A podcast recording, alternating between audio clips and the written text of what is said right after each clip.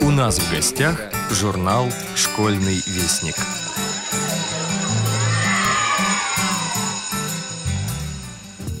Здравствуйте, уважаемые радиослушатели! С вами сегодня снова я, Юрий Кочетков, главный редактор журнала «Школьный вестник». Вышел в свет 11 номер нашего журнала. В прошлый раз я говорил «Осень. Пора юбилейных статей в нашем журнале». Ноябрьский номер не исключение. Он открывается статьей Анны Павловой «Здесь возвращают веру в себя». 50 лет назад специальная коррекционная общеобразовательная школа-интернат четвертого вида номер два открыла двери для своих воспитанников. На весь такой огромный мегаполис, как Москва, это была вторая по счету школа для слабовидящих детей. О ее истории, сегодняшних буднях, завтрашнем дне – рассказывает директор школы Павел Андреевич Суворов. О работе центра «Собаки-помощники инвалидов» вы узнаете, прочитав статью Анны Фернандес «Школа для четвероногих помощников». Этот центр находится в Москве, но своих питомцев, собак-проводников, он готовит для незрячих людей всей России. Эту статью вы сможете и услышать. Просматривая журналы «Советский школьник» прошлых лет, в одном из номеров за 1950 год я обнаружил статью Минкевича «Лапландский заповедник», «Чун озера», «Глубокий прозрачный водоем», протянувшийся на 20 километров с запада на восток. Из его восточного края вытекает короткая река Нижняя Чуна, впадающая озеро Имандра. У подножия хребта Чуна-Тундра и находится заповедник, пишет автор. К сожалению, этот уникальный заповедник – во время Великой Отечественной войны погиб. Об истории создания, о тех ученых, которые там работали, о флоре и фауне Кольского полуострова вы узнаете, познакомившись с этой статьей. Вы знаете, кто такой Велько Рамаданович? Нет? Не знаете? Вот и я ничего не знал о нем до недавнего времени – Светлана Гусева, журналист, проживающая в Белграде, в столице Сербии, в своей статье «Школа для слепых имени Велько Рамадановича» в Белграде рассказала нам и об этом замечательном человеке, и о школе для слепых детей, и об образовании в современной Сербии – Эту статью вы сегодня также можете и услышать. Стихи ученика Нижегородской школы Романа Небова вы могли прочитать в одном из предыдущих номеров школьного вестника. Рубрика «Проба пера» знакомит читателей с новыми стихами юного поэта. Нина Павловна Яночкина – много лет назад опубликовала свои первые стихи в нашем журнале. Сегодня она известная поэтесса, член Союза писателей России, автор нескольких поэтических сборников. Поэтическая волна предлагает своим читателям познакомиться со стихами Нины Павловны Яночкиной прошлых лет. В советское время Сергея Антоновича Клычкова, поэта, прозаика, переводчика, в литературе как бы не существовало. А если упоминали о нем, то обязательно с ходячими ярлыками. Неокрестьянский поэт, мужиковствующий идеализатор патриархального прошлого. Это с одной стороны.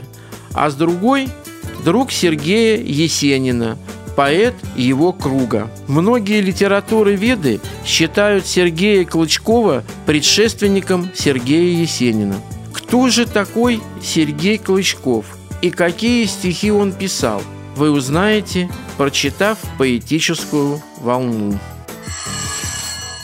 Азбуки Веди предлагают малышам новые стихи Андрея Сунгурова и заключительную главу повести Дины Рубиной «Джентльмены и собаки». Не менее уважаемые рубрики «Практикум эсперантиста», «Затейник», «На черных и белых полях», «Библиотечка музыканта» ждут своих почитателей. Вы обязательно найдете что-нибудь для себя полезное и интересное. Любители рельефно-графических иллюстраций, надеюсь, с интересом изучат карту старинного русского города Кострома. Читайте «Школьный вестник». До встречи в эфире. С вами был Юрий Кочетков. Светлана Гусева. Школа для слепых имени Велька Рамадановича в Белграде. Школа для слепых детей в Белграде единственная в стране, и в нее приезжают учиться ребята со всей Сербии. Она была основана в 1917 году выдающимся сербским педагогом-дефектологом Велька Рамадановичем. Ее первыми учениками были потерявшие зрение на фронтах Первой мировой войны сербские солдаты и офицеры – Всю свою жизнь Велька Рамаданович посвятил воспитанию и образованию слепых и глухих детей. Конце XIX века он окончил педагогическое училище в Праге по специальности тифло и сурдопедагогика.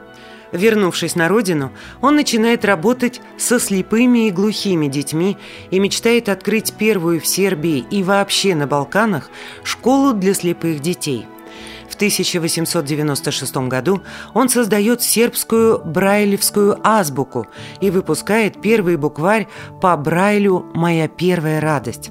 Правительство одобрило выход книги, но денег на открытие школы давать не спешило началась Первая мировая война, и в 1914 году Рамадановича призывают в армию. Сербские войска терпят одно поражение за другим. Небольшая Сербия зажата с двух сторон фронтами, и сербская армия вынуждена начать отступление. К концу декабря 1915 года сербские войска покинули территорию своей страны и ушли в Албанию, откуда в 1916 году их остатки были эвакуированы на остров Корфу в Греции и в город Безерта в Тунисе. Огромное число раненых, ослепших, оглохших после контузии было в то нелегкое время в отступающей сербской армии. В 1916 году Рамаданович начинает работать с ранеными на острове Корфу, помогает ослепшим и оглохшим справиться со случившейся с ними бедой. В следующем году его переводят в город Безерта в Тунисе. Именно там 13 декабря 17 года во французской военной казарме «Ламберт» Рамаданович открывает первую сербскую школу для слепых. Предполагалось, что в этой школе будут обучать ослепших и оглохших сербских солдат. 1919 году учитель Рамаданович и его школа возвращаются на родину, в Сербию. Недалеко от Белграда, в районе Земун, в бывших казармах австро-венгерской армии открывается первая в Сербии школа для слепых. Она располагается там по сей день, но теперь это уже район Белграда. С 1919 до 1941 года Рамаданович был управляющим интерната и директором школы для слепых в Земуне и одновременно занимал должность инспектора всех специальных школ, которые были в подчинении Министерства социальной политики Королевства Югославии. В В 1920 году, кроме школы для слепых, в которой обязательным было изучение брайлевской азбуки, Рамаданович открывает профессиональное училище, где слепых обучали профессиям сапожника, настройщика пианино и другим ремеслам. А в 1921 году он основывает музыкальную школу для слепых. Через два года его стараниями открывается гимназия для слепых и начинает выходить журнал по Брайлю – Рамаданович заботится о слепых не только в столице.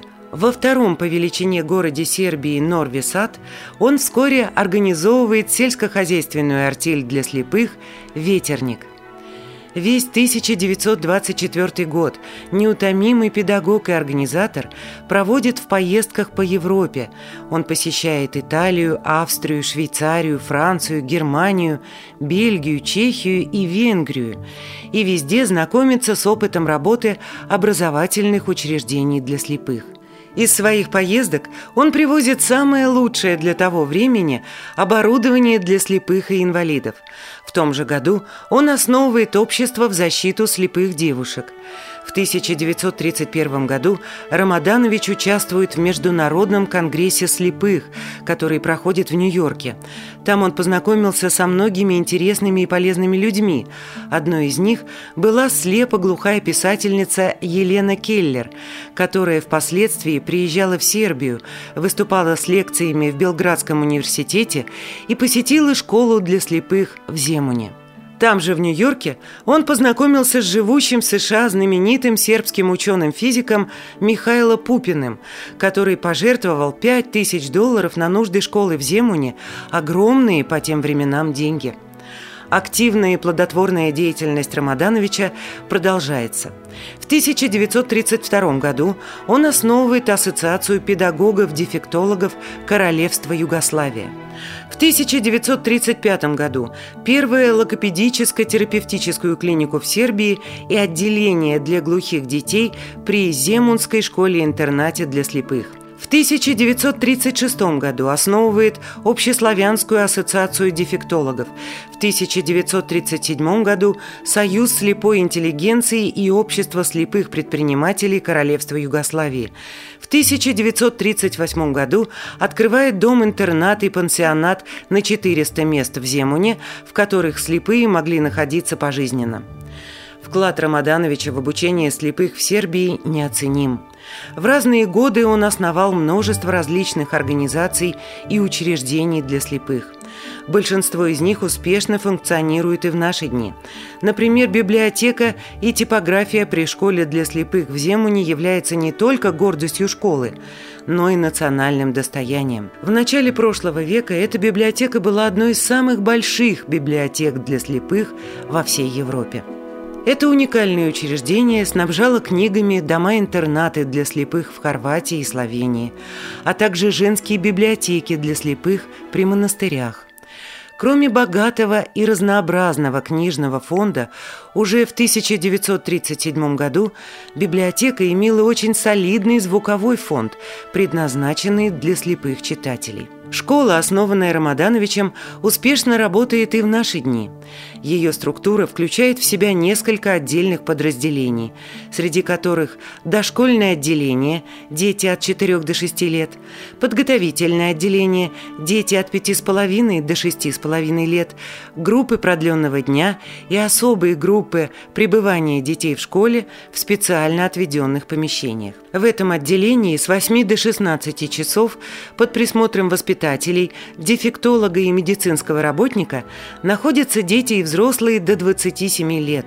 Пользуются услугами этой продленки слепые и слабовидящие дети, а также те дети, которые закончили восьмилетнюю школу, но не смогли продолжить обучение из-за проблем со здоровьем. Здесь с детьми и взрослыми проводят индивидуальные и групповые занятия по развитию речи, жестикуляции, моторики, ориентировки в пространстве, учат правилам гигиены. Отделение ранней интервенции, основными направлениями деятельности которого являются предотвращение вторичных последствий нарушения зрения у слепых и слабовидящих детей и диагностика и лечение детей с проблемами зрения – Основное образование – 1-8 классы. Система образования в Сербии отличается от российской. Помимо общего образования, дети в школе получают и профессиональное образование. Школа в Сербии состоит из нескольких ступеней. Основного образования 1-8 класс и среднего 9-12 класс. Образование слепых и слабовидящих учеников в школе осуществляется по учебному плану и программе, одобренной Министерством просвещения, науки и технологического развития Сербии. В Земунской школе восьмилетку могут закончить и взрослые, те, кому больше 15 лет, и те, кто по тем или иным причинам не смог получить основное образование вовремя. Существует и надомная форма обучения – Среднее образование 9-12 класс. Средние школы в Сербии имеют специализированные курсы и подразделения. Например, медицинская школа, ветеринарная, техническая, школа экономики и так далее – Ученики, кроме общего, получают еще и профессиональное образование. Обучение в средней школе может быть трех- или четырехлетним, в зависимости от выбранной специальности. Будущие медики учатся 4 года, а автослесари – 3. В Сербии существуют и гимназии, в которые поступают те, кто хочет продолжить свое образование в высшей школе. Выпускник гимназии может поступить в любой колледж или университет, а вот выпускник медицинской школы, например, не может пойти в технический университет, потому что он не прошел необходимую учебную программу. В средней школе для слепых и слабовидящих ученики тоже получают профессиональное образование в зависимости от своих способностей и процента остатка зрения. В зависимости от выбранной специальности обучение может длиться от одного года до четырех лет. Четыре года учатся те, кто выбрал профессию юриста, экономиста и менеджера. Именно выпускники этого направления средней школы для слепых в преобладающем большинстве поступают в высшие школы и университеты. По официальной статистике, желающих пройти этот сложный путь немного. На сегодняшний день в Сербии только 7% слепых имеют высшее образование. Три года учатся те, кто хочет работать машинисткой, оператором колл-центра, оператором устройства громкой связи, радиооператором или радиотелеграфистом. В обучении используются самые современные технологии по принципу «один ученик, один компьютер». Широко используется специальная программа синтезатора речи ScreenReader. Все компьютеры подключены к интернету. В школе существует мастерская, которая специально для учебного процесса изготавливает тифлодидактические пособия, схемы, чертежи и модели. Существует и радиоузел для практики. В конце учебного года предусмотрена учебная практика в городском суде, клиническом центре «Земун», в различных муниципальных и государственных учреждениях. Те, кто успешно заканчивает обучение по трехлетней программе, имеют возможность продолжить обучение в государственных вузах бесплатно. Двухлетнее обучение посвящено ручному труду. Учеников обучают изготовлению керамических изделий, традиционным народным промыслам, например, ткачеству старинными способами. Кстати, туристы хорошо покупают продукцию маленьких частных ремесленных мастерских. За два года можно также освоить переплетное дело, реставрацию книг, ксерокопирование. Эта программа ориентирует выпускников школы на индивидуальное предпринимательство. За один год дают такую специальность, как упаковщик. Это простая работа для тех, кто по каким-либо причинам не может учиться дальше, но должен уметь хоть что-то делать. Профессиональное образование незрячие могут также получить в специализированном медицинском училище и музыкальной школе Коста Манойлович. Слепые массажисты, физиотерапевты устраиваются на работу в больнице, реабилитационные центры, а также в поликлинике, которые называются «домами здоровья». В непосредственной близости от учебных располагается и жилой корпус – в нем живут дети с дошкольного возраста вплоть до окончания средней школы. Есть здесь и компьютерный кабинет, и комната отдыха и досуга с 16 компьютерами и скоростным интернетом. В школе возможны занятия по индивидуальным программам для тех слепых и слабовидящих, которые не обучаются в школе, Вот некоторые из этих программ. Обучение информатике и работе на компьютере, обучение чтению и письму по Брайлю, обучение навыкам самообслуживания. Одна из самых востребованных программ – это пространственное ориентирование. На нее предусмотрено 150 тренировочных часов.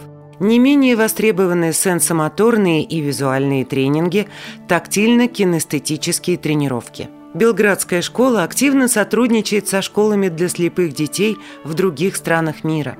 Особого внимания заслуживает совместный проект с Перкинсоновской школой, одной из самых старых и выдающихся школ для слепых в США. Учителя и специалисты школы участвуют в международной программе «Перкинс», в рамках которой организуются обучающие семинары для педагогов, работающих с детьми со множественными нарушениями развития.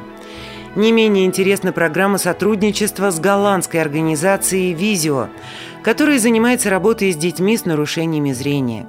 Белградская школа участвует в международном проекте этой организации по ранней интервенции и оценке функционального зрения. Школа для слепых имени Велька Рамадановича в начале XX века была одной из самых оснащенных и передовых школ для слепых в мире. Такой же она остается и спустя почти сто лет, в начале века XXI.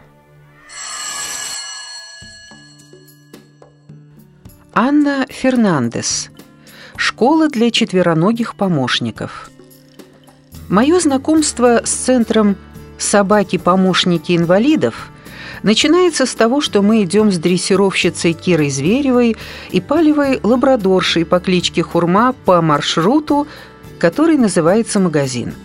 Пес уверенно тянет вперед шлейку, в руках у Киры для пущего сходства с незрячими людьми белая трость – для спокойной и доброжелательной хурмы это уже не первая прогулка по этому пути. Собака правильно выполняет задание четко следует указаниям, останавливается у препятствий, давая хозяину шанс самому оценить обстановку, неуклонно держится левой стороны улицы. Вот на пути возникает лужа. Стоп! Хурма останавливается, сигнализируя о том, что хозяину надо разобраться и оценить обстановку. В данном случае слепой человек не промочит ноги, а обойдет препятствие. И таких остановок на маршруте еще будет немало. Собака, говоря профессиональным языком, фиксирует бордюры, ступеньки, ямы на тротуарах. Навстречу нам идут люди с автобусной остановки, мамы с колясками, дети проезжают на велосипедах – но собака неуклонно держится левой части тротуара, не реагируя ни на что. Молодец, Хурма! Именно так и должен вести себя настоящий пес-поводырь. У 23-летней дрессировщицы центра собаки-помощники инвалидов – это не единственная подопечная. Кроме хурмы есть еще черные окраски кейси и палевый кабель Жак. У каждой собаки свой характер – Хурма спокойная, никогда не нервничает, плавно идет по маршруту, не спеша. Жак, хоть и молодой, но очень способный, уверена, что из него получится отличный поводырь. А вот Кейси очень активная, любит быстро работать, она просто рвется в бой, хвалит своих подопечных Кира. Как становится дрессировщиком собак-поводырей? Для этого, считает Кира, просто необходимо любить животных, чувствовать и понимать их. Например, в доме у девушки всегда были собаки, поэтому жизни без четвероногих друзей она не представляет. Более того, хорошее знакомство с собаками определило в конечном счете и выбор ее будущей профессии, в которую она пришла после разнообразных попыток найти себя в других сферах. Меня приглашали работать кинологом на дрессировочных площадках, обучать собак служебных пород необходимым командам. Но мне захотелось заниматься именно собаками-поводырями. Эта работа более душевная, что ли, более социально значимая, направленная на помощь людям – Именно это мне нравится в ней больше всего. Объясняет мне свой выбор молодая сотрудница учебно-кинологического центра «Собаки. Помощники инвалидов». Центр собаки-помощники инвалидов существует уже более 15 лет. Его костяк составляют люди, которые трудятся здесь очень давно, фактически с момента открытия. Большинство инструкторов начали тренировать собак еще в советское время в Центральной республиканской школе по подготовке собак-проводников для слепых. Это уникальное учреждение появилось в 60-х годах, а среди его сотрудников были офицеры, прошедшие войну и имевшие уникальный опыт дрессировки и использования собак во фронтовых условиях. Их опыт очень пригодился для подготовки собак-поводырей. Первоначально школа размещалась в Вишняках, а через некоторое время переехала в подмосковную Купавну. В конце 90-х годов прошлого века во время дефолта финансовое положение школы и без того нестабильное усугубилось, и она оказалась на грани закрытия.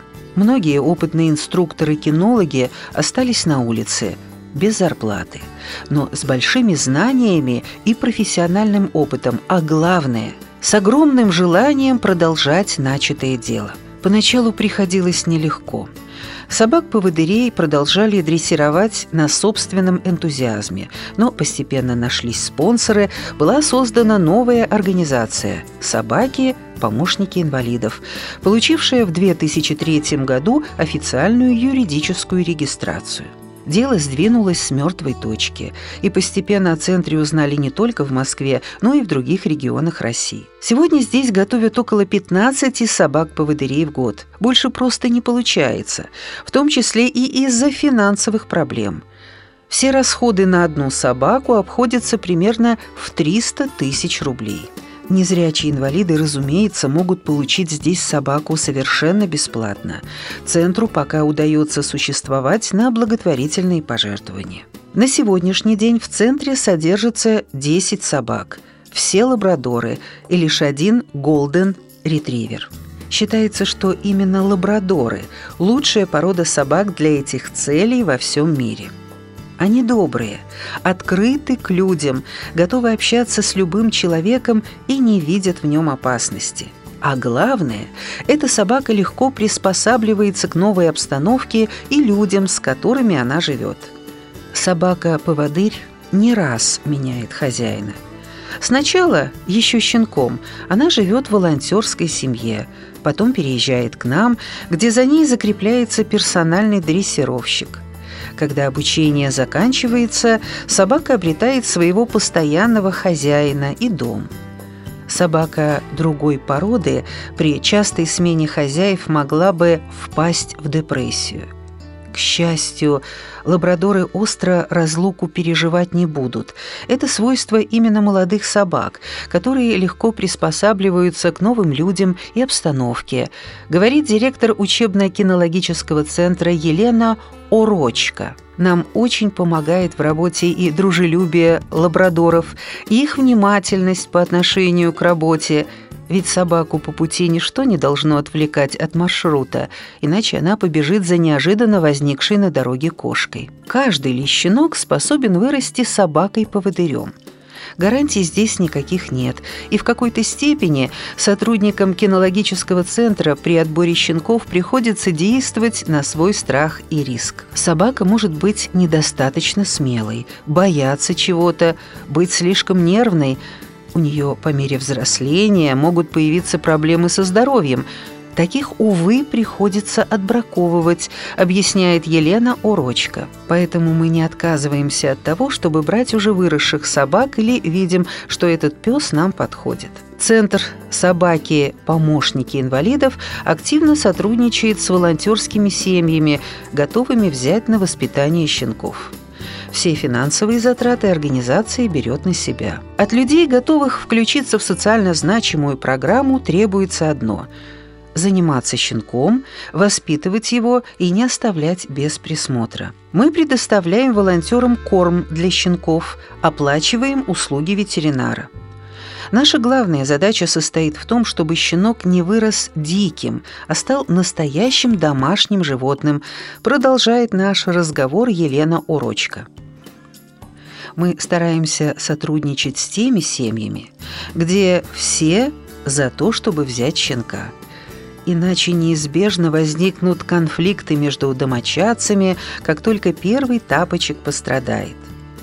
Просто вырастить животное – только одна задача. Вторая, не менее важная цель – привить собаке элементарные навыки культурного поведения, чтобы щенок научился слушаться хозяина, не вырывался вперед, выходя из квартиры, а спокойно дожидался бы дальнейших указаний. Собака должна вырасти в доме, ведь и в дальнейшем ей придется жить с незрячим хозяином в домашних условиях. Выгуливать щенка необходимо 3-4 раза в день, чтобы он приучился к чистоплотности. Раз в неделю дрессировщик центра приезжает в семью волонтеров, чтобы посмотреть, как идут дела, дать нужные инструкции. Он рассказывает все, что необходимо знать о щенке, его поведении, кормлении, уходе, помогает наладить с ним контакт. Кинолог также проводит занятия с малышом на открытом воздухе – Сейчас с центром сотрудничают около 10 семей добровольцев. Поиск волонтеров проводится через интернет. Одно из наших требований состоит в том, чтобы дома днем обязательно кто-то был. «Щенок не должен оставаться в одиночестве», — говорит Елена Урочка. Многие боятся привязаться к собаке. Мы рады, что люди, с которыми мы сотрудничаем в данный момент, понимают, что растят собаку для определенной работы – тому же это прекрасный способ проверить свои силы тому, кто еще не решился завести четвероногого друга. Инвалиды по зрению, как правило, обращаются в этот учебно-кинологический центр сами. Только сегодня в так называемом списке ожидания около 30 человек со всей России – когда человек к нам обращается, мы должны убедиться в том, что он действительно нуждается в собаке-поводыре, и что его представление о собаке соответствует тому, что он получит, говорит Елена Орочка. Люди чаще надеются на то, что они получат эффективного помощника, а о том, что они приобретают животное, часто забывают. Собака многое требует. С ней надо гулять, ее надо лечить, если она заболевает, и всячески ухаживать. Кроме того, человек должен научиться управлять собакой. Это настоящее сотрудничество. В чем-то можно довериться четвероногому другу, но в то же самое время собака должна видеть в хозяине прежде всего лидера и подчиняться ему. В центре собаки-помощники инвалидов учитывают пожелания клиента по поводу пола и окраса собаки. В то же время здесь внимательно изучают анкету человека, обратившегося к ним за помощью. Обязательно обращают внимание на такие вопросы, как возраст, пол, физические данные – Сотрудники интересуются, какие маршруты по городу обычно совершает слепой человек. Будет ли он много ходить или мало? Будет ли собака оставаться дома или всегда сопровождать своего слепого хозяина на прогулке? У каждой собаки есть свои личные особенности характера, которые имеются у любого живого существа, которые могут быть совместимы в большей или меньшей степени с характером человека. Есть энергичные и активные псы. И хорошо отдать их тем хозяевам, которые тоже много ходят, потому что и собаке этот процесс нравится. И наоборот. Есть собаки спокойные. Такая с удовольствием и дома поспит, и где-нибудь погуляет. Такой четвероногий друг подойдет человеку, который ходит немного, нерегулярно, как правило, на не очень большие расстояния. Кинологи центра пришли к выводу, что отдавать собаку нужно человеку, который достиг как минимум 16-летнего возраста. Почему? Домашний питомец – это прежде всего ответственность перед людьми и перед самим животным. Поэтому, чтобы тебе доверили собаку, нужно быть достаточно самостоятельной личностью. Правда, однажды сотрудники центра все же сделали исключение для одного подростка – Уж больно сильно он мечтал о собаке, да и спонсоры были всеми руками «за». Пса передали точно зная, что прогулки школьника с собакой-поводырем будут проходить под контролем родителей. Сначала мальчик шел с собакой, а мама следовала за ними, не упуская их из виду. А сегодня это уже возмужавший молодой человек, который ходит с собакой самостоятельно, говорит Елена Урочка. Мы рады, что собака способствовала его реабилитации. Кстати, значение собаки-поводыря как эффективного средства социальной адаптации инвалидов по зрению общепризнано. И хотя эксперимент в данном случае оказался удачным, однако распространять его на всех слабовидящих школьников мы считаем преждевременным. Собака прежде всего животное. А безопасность на дороге ребенку все-таки должны обеспечивать взрослые. Может ли человек полностью довериться собаке-поводырю на маршруте? Елена Урочка считает, что все-таки это слишком рискованно. Собака может довести вас до оживленной трассы, но переходить дорогу, опираясь только на опыт четвероногого друга, опасно.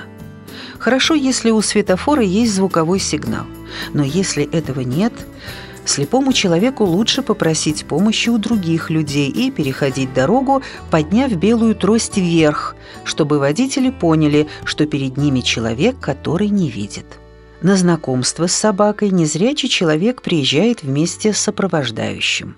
Для того, чтобы пес-поводырь и его будущий хозяин получше узнали друг друга, в течение двух недель идут непрерывные занятия – Инвалид по зрению учится управлять собакой-поводырем, правильно отдавать команды, и исправлять ее ошибки. Пес тоже должен привыкнуть к новому человеку.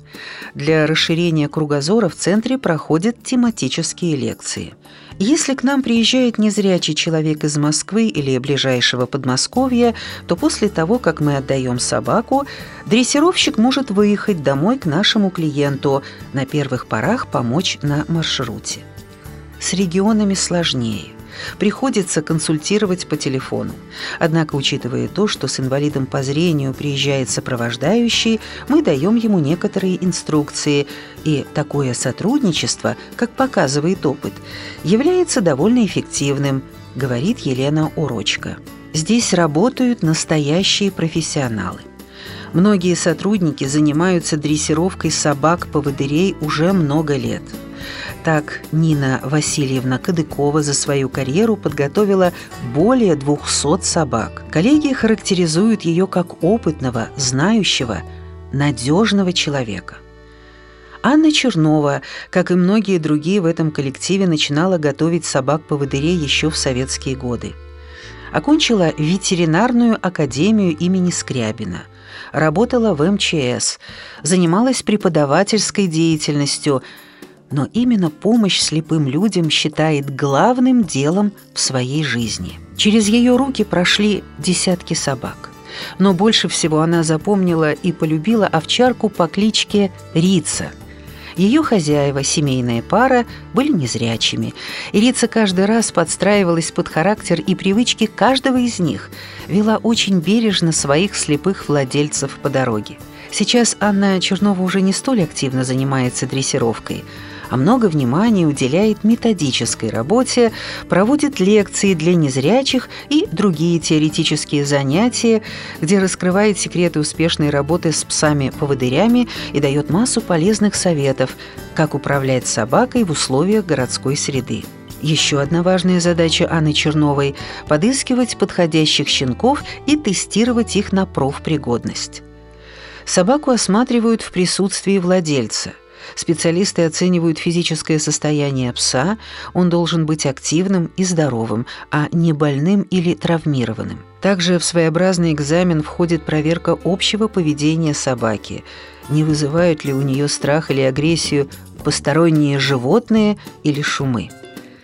Проверяется реакция и на звук выстрела из стартового пистолета. В идеале пес должен демонстрировать полное безразличие. Опыт показывает. Лучшими поводырями становятся псы сангвинического типа, не очень возбудимые, но и не меланхоличные. У собаки-поводыря должна быть крепкая нервная система и добрый дружелюбный нрав. Щенка мы обычно берем на несколько дней, чтобы как следует изучить его характер и другие особенности. Ведь далеко не из каждой собаки может получиться хороший поводырь, рассказывает Анна Чернова. У нас есть и возрастные ограничения. Собака не должна быть старше двух лет. И, конечно же, мы отбираем кандидатов только из породы лабрадоров и голден-ретриверов. Некоторых собак для центра предоставляют питомники, другие попадают из рук частных владельцев, которые так и не смогли ужиться с собакой под одной крышей. К нам обращается масса людей, которые по тем или иным причинам стремятся передать нам собаку. Кто-то готов отдать бесплатно, но все же основная масса людей хотят, чтобы мы купили их четвероногого питомца, рассказывает Анна Чернова. К сожалению, многие приобретают домашнее животное, совершенно не представляя, с какими трудностями им придется столкнуться в будущем. Про меру ответственности человека, решившего взять в дом собаку-поводыря, здесь не устают повторять. Нужно всегда думать о том, что собака – это живое существо, которое может приносить радость и даже помощь, но все равно не может жить само по себе, потому что это домашнее животное. Прежде чем заводить собаку, надо оценить свои возможности, говорит Елена Урочка. Увы, собака не заменяет зрение, а для того, чтобы она помогала, человек тоже должен чему-то научиться. И если незрячий хозяин совсем беспомощен, собака его проблем не решит, ведь она не будет ничего делать за него, а только вместе с ним и помогая ему. Тем не менее, для многих инвалидов по зрению собака-поводырь – связующее звено между ним и окружающим миром. Здесь не устраивают торжественных проводов, когда незрячий человек уезжает домой, теперь уже с его собственной собакой. Ему просто желают всего хорошего. На этом общение не заканчивается, ведь еще будут и телефонные звонки, и консультации – но молодая дрессировщица Кира Зверева, которой еще только предстоит выпустить во взрослую жизнь своих четвероногих питомцев, уже немножко волнуется и переживает предстоящую разлуку. Это такое смешанное чувство, и радостное, и в то же время грустное. Мне однажды приснился сон, что я отдаю свою любимицу Хурму. Я проснулась от того, что плачу. Наверное, просто от того, что я очень впечатлительный человек – по-другому и не может быть, если вкладываешь в свое любимое дело частичку своей души. Тема нашего сегодняшнего урока – элементарные функции играть. Откройте ваши учебники.